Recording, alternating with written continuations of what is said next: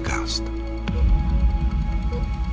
Zátěžová vyšetření srdce pomocí gamma kamery, podrobná prohlídka stavu orgánů po transplantaci ledvin, vyšetření onkologických pacientů, ale třeba i stavu diabetické nohy u lidí s cukrovkou. To jsou jen některá z typů vyšetření prováděných na pracovišti nukleární medicíny. Ročně jim v IKEM projde na 5 tisíc pacientů. Nukleární medicína je obor používající k diagnostice a terapii chorob zavedení radioaktivních látek, takzvaných radiofarmak do těla nemocného. A právě o její jejich výrobě, použití a významu je dnešní podcast IKEM, u kterého vás vítá Lenka Matoušková. A vedle sebe u mikrofonu vítám pana inženýra Lukáše Ondráka, vedoucího oddělení přípravy radiofarmak pracoviště nukleární medicíny. Dobrý den. Dobrý den. Můžete vysvětlit, co vlastně radiofarmaka jsou, z čeho konkrétně se skládají? Určitě. Radiofarmaka jsou vlastně uh, druh léčivých přípravků. Předíme mezi léčivé přípravky a od konvenčních léčivých přípravků, které určitě většina lidí zná ve formě tobolek nebo kapek a podobně, se odlišují tím, že mají ve své eh, molekule začleněn radionuklid. A ten je tam právě pro ten diagnostický nebo terapeutický účel. To znamená, že radiofarmakum se skládá ze dvou částí. Jednou částí je právě ta cílící molekula, která nám zajišťuje uh, lokalizaci radiofarmaka v místě určení, které potřebujeme buď léčit nebo zobrazit. A druhou částí je právě radionuklid, který díky tomu, že emituje ionizující záření, umožňuje buď terapii anebo diagnostiku toho postiženého místa. Předpokládám, že jich je víc eh, typů. Můžeme říct si vlastně víc typů, nebo jak se dělí, v čem se liší? Tak radiofarmaka, takovéto základní rozlišení u radiofarmak známe na diagnostická a terapeutická. Eh, tyhle ty dvě skupiny se dělí právě na základě fyzikálních vlastností použitého radionuklidu. Pro typické diagnostické radionuklidy, které využíváme, je vlastní to, že emitují buď eh, fotonové záření, anebo emitují takzvané pozitrony. Naopak pro terapeutická radiofarmaka je typické, že emitují uh, částice korpuskulární, tedy buď elektrony nebo alfa částice. Eh, to je ta eh, odborná stránka toho jejich složení. Pojďme si teď říct si to samotné použití. Tak třeba při té diagnostice můžete říct nějaký konkrétní příklad. Já jsem zde zmiňovala nějaké typy vyšetření, které pracoviště nukleární medicíny po, provádí. Používají se radiofarmaka u všech? Můžete vlastně říct nějaký ten příklad? Určitě. Já vzhledem k tomu, že nejsem lékař, tak se nebudu pouštět úplně do konkrétních diagnóz. Nicméně myslím si, že můžu tak nějak obecně schrnout to spektrum těch vyšetření, které my vlastně poskytujeme. Ehm, není to tak, jak si široká veřejnost často myslí, že vlastně naším typickým pacientem je onkologický pacient. Samozřejmě, tyto pacienty na našem pracovišti máme často, možná denně, nicméně to spektrum pacientů, kteří naše oddělení navštěvují, jsou poměrně je poměrně široké. Vlastně ne mezi typické pacienty, které my vyšetřujeme, patří uh, lidé postižení právě kardiologickými poruchami a nemocemi, nebo například poskytujeme právě i vyšetření z oblasti pneumologie, nebo například právě i nefrologie, to znamená, že k nám chodí pacienti s poruchou funkce ledvin, nebo i s ohledem na transplantační program, který vlastně IKE má, tak velice často my vyšetřujeme i funkci ledvin u potenciálních dárců ledviny. Po případě uh, velice často u nás jsou i pacienti s neurologickými poruchami, takže například pacienti, kteří trpí Parkinsonovou poruchou a obdobnými neurologickými poruchami. Když se potom tedy, uh, no potom, to vlastně ten začátek předpokládám, připravují ta radiofarmaka, vyrábí, řekněme. Co je uh, pro tu jejich přípravu důležité, z čeho vlastně vycházíte, co potřebujete mít za data, za informace? Mm-hmm. Vy jste tam uh, použila i slovo vyrábí, tam si vás dovolím skorigovat, protože ono se to zdá jako poměrně Zdá se to jako synonymum ke slovu připravují. Nicméně česká legislativa se na to dívá tak, jako že je to velice zásadní rozdíl výroba a příprava.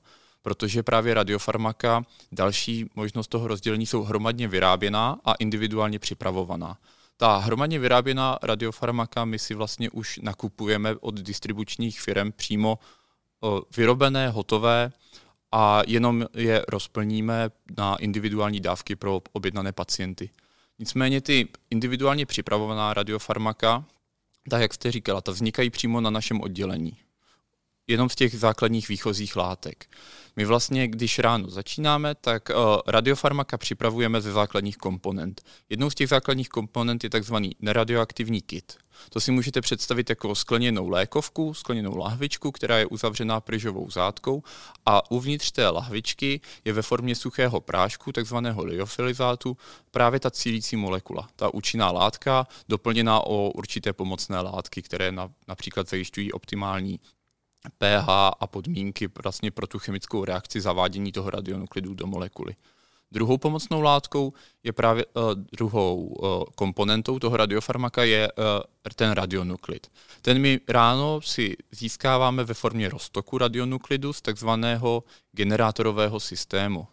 Ten generátorový systém je tvořen drobnou kolonkou a mateřským radionuklidem, který vlastně na základě toho, že je radioaktivní, generuje nepřetržitě eh, ceřiný radionuklid. To je ten radionuklid, se kterým my chceme přes ten den pracovat. A právě tento generátorový systém nám umožňuje, že každé ráno jsme schopni získat čerstvý roztok radionuklidu, který potom už naprosto obyčejně ve správném množství, ve správném objemu pomocí injekční stříkačky a jehly vpravíme do té předpřipravené koupené lékovky, do toho kitu. Máte... Pak, pardon, pak už se jen počká na určitou dobu inkubace, provedou se nezbytné testy a vlastně to radiofarmakum je připraveno. Většina těch radiofarmak uh, není pro jednoho pacienta. Právě my připravujeme radiofarmaka do těchto skleněných lahviček a, a ty balení jsou více dávková. To znamená, že my ráno připravíme jedno radiofarmakum, ale můžeme z něj vyšetřit například i 15 pacientů. To znamená, že pro tu přípravu vycházíte z nějakých obecně daných postupů pro, tak. podle toho, pro ten účel použití, dá se říci ne, takže by to bylo pacientům na míru. Přesně tak. Většina z těch radiofarmak není připravená v tom prvopočátku na míru pacientovi. Nezna, nemu, není nezbytně nutné, abychom znali podrobná pacientská data. Tyhle ty údaje se využijí právě, až když připravujeme tu individuální dávku. Z toho připravovaného radiofarmaka, když připravujeme už tu dávku ve formě injekce pro konkrétního pacienta. Pak hraje roli například indikace, eh, druh vlastně toho vyšetření, ale například eh, u určitých radiofarmak i váha. Jak dlouho trvá příprava? Eh, je to silně individuální. U některých radiofarmak ta příprava zabere třeba 10 minut, u některých radiofarmak ta příprava zabere až hodinu práce. Potom, když už máte připraveny, vlastně připraveno určité to množství, tak eh, co se děje dál, když potom uh, přijde pacient na vyšetření, který by měl dostat nějakou tu určitou dávku. Tak to vy dostanete uh, takzvané tedy noty od lékaře, uh, údaje o pacientovi o tom, jakou, koli, jakou dávku se mu, jaká se mu má podat, nebo to někomu předáváte dalšímu, dalšímu odborníkovi, který třeba potom tyto věci řeší. Jak to probíhá? Ten průběh vlastně vypadá tak, že my přicházíme nebo odděle, pracovníci oddělení, našeho oddělení přichází do práce hodinu před ostatním personálem, zhruba v 6.00 začíná naše směna a ta radiofarmaka právě musí být připravena cirka do 7 až půl 8, kdy začnou chodit mezi 7 a půl 8 začnou chodit uh, pacienti a ostatní personál. Takže řekněme, že zhruba v půl 8 máme všechna radiofarmaka připravená, zkontrolovaná, je ověřeno, že ta radiofarmaka může být vpravena do těla pacientů a pak vlastně my jsme napojeni na systém Zlatokop, který IKE má. To znamená, že přes tento systém, když pacient je přijmut do naší čekárny v příjmové kanceláři, je mu nabraná anamnéza naším lékařem a náš lékař schválí navrženou dávku ze systému. To znamená, schválí, lékař schválí svým podpisem množství toho radiofarmaka, kterému my máme aplikovat, tak uh, náš personál v laboratoři z toho vícedávkového balení připraví individuální dávku pro toho pacienta. Na základě právě těch informací, které ve Zlatokopu dostaneme, schválených lékařem. Pak ho předáváme takzvané aplikační sestře nebo aplikujícímu odborníkovi, který do toho pacienta radiofarmakum vpraví, většinou injekčně a intravenózně, i když to samozřejmě není jediná cesta. A pak už ten pacient vlastně dál následuje po oddělení a přebírají si ho jednotlivé profese. Můžete nám popsat, co vlastně potom um, v těle toho pacienta to uh, radiofarmakum dělá? Uh, třeba v příkladě při té diagnostice a při té terapii, že jste říkal, že nechcete jít do těch eh, detailů o těch diagnozách, ale čistě pro představu vlastně, jaký je ten efekt, proč je potřeba ho mít a jak potom nějakým způsobem, eh, co potom ukazuje třeba na přístroji a tak dále. Uh, pokusím se. Vlastně ta radiofarmaka, jak jsem říkal, jsou stavěná tak, že máme radionuklid, který vysílá to emitující záření. To potom detekují takzvané ty gamma kamery nebo PET skenery, to už záleží na vybavení pracoviště. A druhá část toho radiofarmaka je ta cílící molekula. To je molekula, která se na, na základě nějakého principu, který se různí napříč celým spektrem radiofarmak, vychytává na konkrétním místě.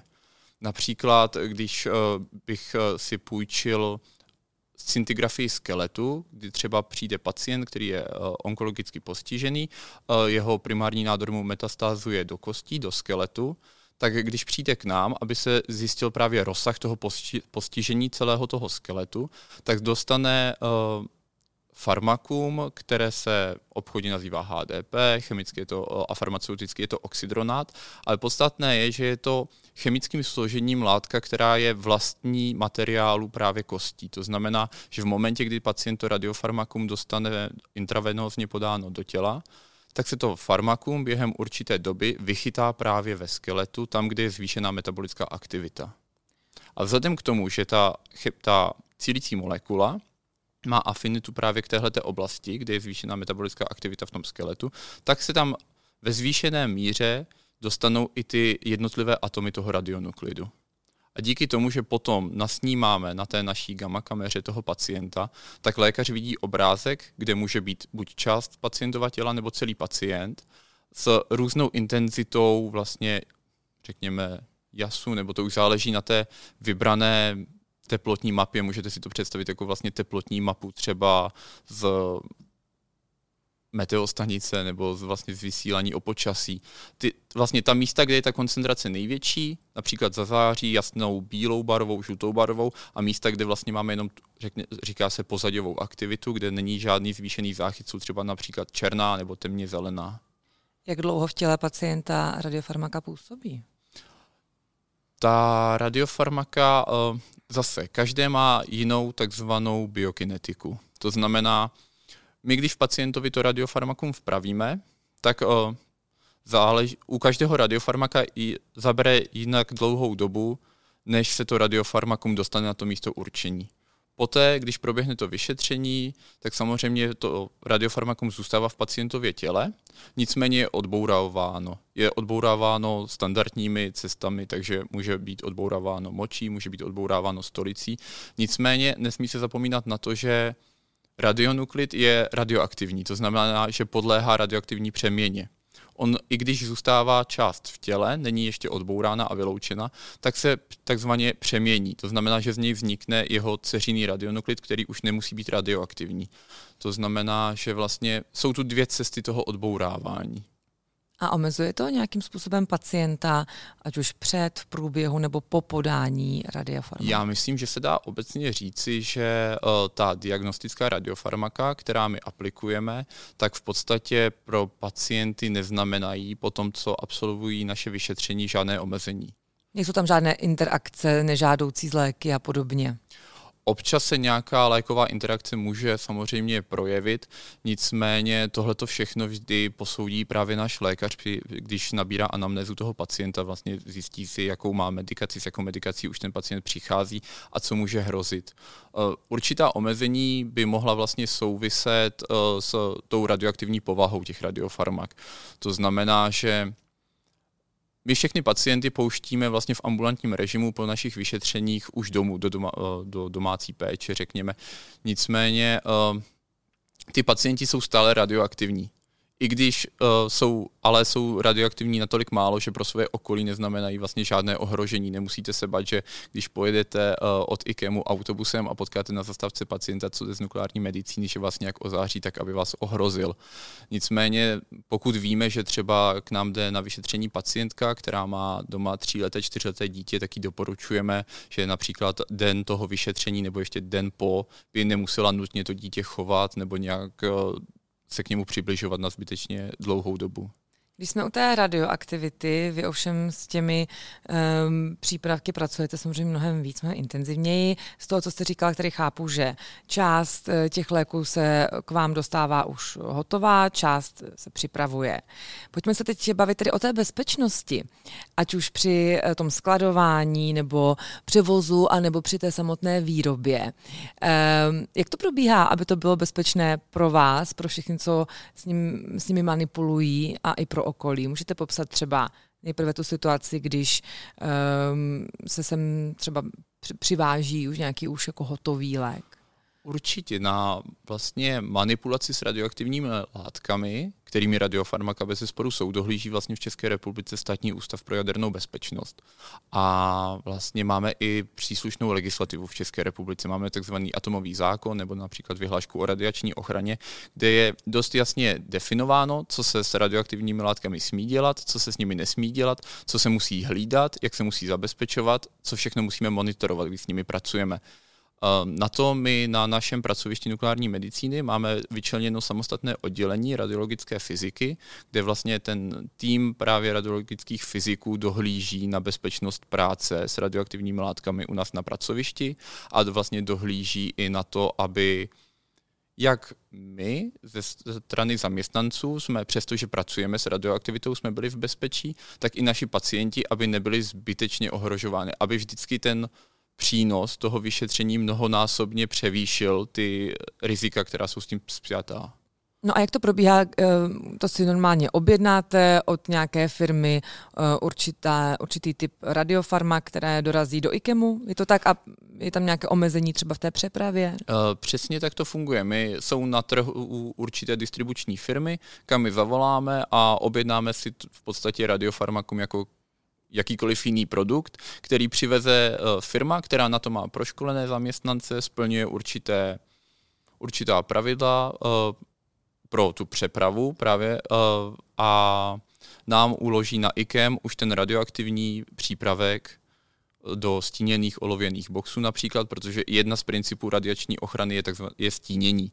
To znamená, existují materiály, které dokážou většinu nebo ideálně všechno to ionizující záření, které je pro okolí v vysoké míře nebezpečné, tak vlastně dokážou odfiltrovat, takzvaně odstínit. To znamená, že eh, na našem oddělení najdete spoustu věcí, která jsou pokrytá olovem, nebo tam najdete my máme například olovo zabudované i ve stěnách, abychom uh, vlastně neozařovali například uh, personál, který pracuje v jiné místnosti tím, že tam máme rozbalenou velké množství toho radiofarmaka nebo toho radionuklidu, a které by mohlo prořazovat přes tu stěnu. A takže jeden z prvků je to stínění, druhý z prvků radiační ochrany je právě i optimalizace práce. Na všechno máme optimalizované postupy, vlastně všechny pracovníky pravidelně proškolujeme, tak aby věděli, jak se mají zachovat, když nastane nějaká nenadálá situace. Zároveň je optimální, když ty pracovníci ty všechny postupy, které jsou běžné, dobře znají, že nemusí mít rozbalený radionuklid na pracovním stole a dlouhosáhle přemýšlet, co vlastně teď s ním mají udělat, protože dalším vlastně důležitým aspektem je i ten čas, který strávíte u toho nestíněného radionuklidu. To znamená, snažíme se pracovat tak, abychom uh, u těch nestíněných radionuklidů strávili co nejkratší dobu. Při tom převozu, v čem se vlastně převáží? Uh, to v podstatě, když budete v provozu, tak ani nepoznáte. Uh, vlastně ty automobily, které mají ty distribuční firmy, jsou standardní automobily, akorát ty radiofarmaka, oni to nejsou žádné velké předměty, jsou v dostatečně stíněných uh, olověných boxech, tak aby právě pro ostatní účastníky toho provozu Eh, nehrozilo žádné nebezpečí spojené právě s tou radioaktivitou a pravděpodobně to auto má, nese nějaké označení, stejně jako když převáží jiný nebezpečný náklad. Ale že by to bylo nějaké speciálně vybavené auto, to rozhodně asi ani nepoznáte. Takže tím, že jsou v těch speciálních boxech, tak ani není nutné, aby uh, lidé, kteří s nimi manipulují, měli třeba nějaké speciální obleky, to není nutné? Určitě žádné speciální obleky, které by souvisely s ochranou před radioaktivitou, nenosíme. My jsme vybaveni takzvanými osobními dozimetry a ještě dozimetry prstenovými, které nosíme na rukou, které právě monitorují to, jak e, jsme během té práce ozáření. A právě máme oddělení radiologické fyziky, které potom tyhle, tahle ta data, eh, když je dostává od fir, specializovaných firm, které vyhodnocují právě to ozáření, eh, dále hodnotí, archivují a právě dohlíží na to, aby ta práce, kterou vykonáváme, pro nás neměla vlastně žádná zdravotní rizika. Jak probíhá eh, dál vlastně ta vaše, ta směna vašeho oddělení? Vy jste zmiňoval, že přicházíte vždycky dřív, aby bylo tedy čas vše připravit, tak eh, jak vypadá takový ten váš typický den? No, jak jsem říkal právě, my začínáme zhruba, nebo přesně v 6.00, to hlavní těžiště té práce personálu právě laboratoře pro přípravu radiofarmaky v těch radních hodinách, kdy musíme stihnout právě všechny ty přípravné práce, to znamená zkontrolovat všechny pracovní pomůcky, které budeme používat, že skutečně jsou v pořádku, že fungují, musíme ověřit, že to, ta čísla, která nám na svých displejích ukazují, jsou správná. Eh, na to máme takzvané etalony, což jsou eh, typicky pro vlastně pro detekci radioaktivity, což jsou zářiče, o kterých víme přesně, jakou mají aktivitu. Takže my vlastně musíme všechny uh, měřiče aktivity, které budeme používat, tak to zkontrolovat, pak proběhne ta samotná příprava. Když je příprava u konce, tak se všechna radiofarmaka musí zkontrolovat. A tohle to všechno probíhá mezi tou šestou a řekněme půl osmou, osmou hodinou raní. Potom v průběhu dopoledne uh, jsme v laboratoři právě proto rozplnění těch individuálních dávek pacientům. No a v momentě, kdy vlastně tenhle ten provoz skončí, typicky kolem poledního, tak se potom poslední dvě, tři hodiny pracovní směny věnujeme uh, administrativní práci, která je vlastně s tou přípravou veškerá spojena. Je potřeba si objednat nové pomocné látky, nová, nové právě ty výchozí látky pro přípravu, případně objednat, eh, nová, eh, objednat radiofarmaka, která my nepřipravujeme, ale kupujeme si je hotová. Je potřeba dokončit veškerou administrativu spojenou právě s tou přípravou. Musíme sepsat všechny protokoly o přípravě, o kontrole. Kolik vlastně radiofarmak eh, se spotřebuje Fikem? My zhruba tak, když jsem se na to nedávno díval, tak uh, měsíčně jsme schopni připravit nebo připravujeme zhruba 80 radiofarmak. Ale jak jsem říkal, není to jedno radiofarmakum, jeden pacient. Ta radiofarmaka jsou většinou více dávková. To znamená, že my v IKEM měsíčně pomocí těch radiofarmak vyšetříme zhruba 350-360 pacientů, což si myslím, že když to vynásobím 12, tak to zhruba odpovídá tomu, co jste říkala v úvodu, něco mezi 4,5 a 5 tisíci pacienty ročně. U běžných léků se neustále je tendence neustále zlepšovat jejich efektivitu, vyvíjejí se stále nové a nové inovativní léky. Funguje to podobně i u radiofarmak? Jsou tam nějaké trendy a pokud ano, tak jaké? Určitě i v oblasti radiofarmak uh, lze sledovat trendy. Uh, když bych prvně začal s tou diagnostickou částí uh, těch radiofarmak nebo s diagnostickou částí nukleární medicíny, tak já tam pozoruji jednoznačně uh, ve vývoji nových radiofarmak trend v tom, že se posouváme od té uh, jednofotonové výpočetní tomografie uh, k pozitronové emisní tomografii. To znamená, že se vyvíjí nová radiofarmaka, která využívají právě radionuklidy, které emitují při své radioaktivní přeměně pozitrony. To vlastně když použijete tyto radiofarmaka, tak dostanete o dost lepší obraz co do prostorového rozlišení, než v porovnání právě s tou jednofotonovou výpočetní tomografií. Takže potom lékaři vidí líp a víc? Uh, dá se to tak říct. Lékaři určitě vidí uh, jemnější struktury.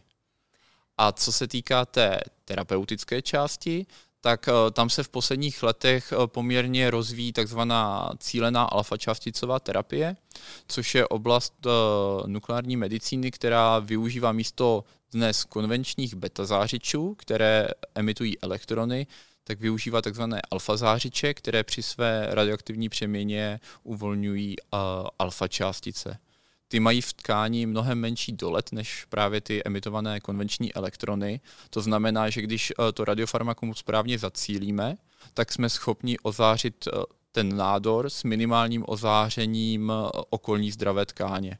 A zároveň díky fyzikálním vlastnostem ty alfa částice jsou mnohem účinnější v porovnání s elektrony. Takže to je potom ten efekt bezpečnější, toho bezpečnějšího vyšetření, se dá říct? Eh, dá se říct, že v použití, při použití těch alfa zářičů, tak eh, lze očekávat, že ta terapie by mohla být účinnější s tím, že okolní tkáň není poškozena tak významně jako v porovnání s využitím těch elektronů. Tak věřím, že se nukleární medicína bude ještě dál rozvíjet, aby mohla pomáhat co nejvíce pacientům. Eh, vám děkuji za rozhovor, to byl inženýr Lukáš Ondrák, vedoucí oddělení radio, přípravy radiofarmak, pracoviště nukleární medicíny. Eh, děkuji za spoustu zajímavých informací a všem naslyšenou příště.